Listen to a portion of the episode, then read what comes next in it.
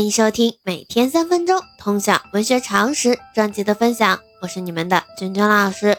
那在上一期的介绍当中呢，娟娟老师向大家介绍了南社诗人徐柯，并且呢，他也是商务印书馆的编辑。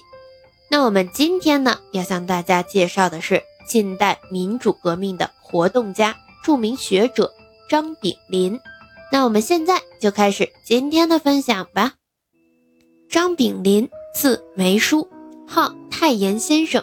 早年又号高兰氏主人、刘子俊私书弟子等等。浙江余杭人，清末民初革命家、思想家、著名学者。一八九七年因参加维新运动被通缉，流亡日本。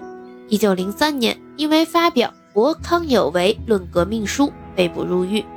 一九零四年，与蔡元培等合作发起光复会。一九一一年，担任孙中山总统府枢密顾问。一九一三年，参加讨袁，为袁禁锢，袁死后被释放。晚年愤日本侵略中国，曾赞助抗日救亡运动。一九三六年六月十四日病逝。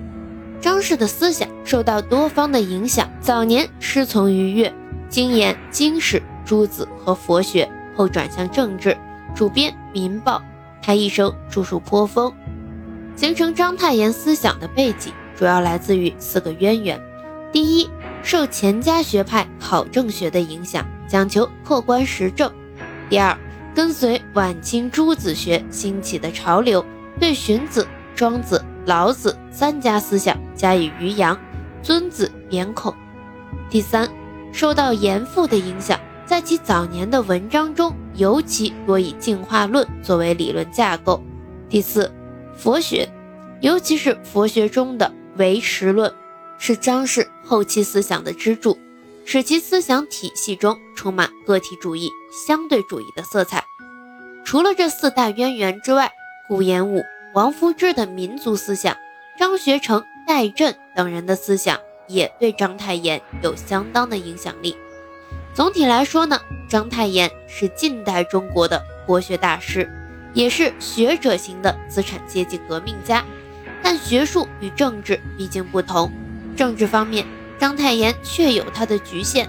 这些局限在辛亥革命以及民国初年表现得很明显。章太炎的一些主张与孙中山不同，但是他仍然是一位有功于辛亥革命的民主革命宣传家。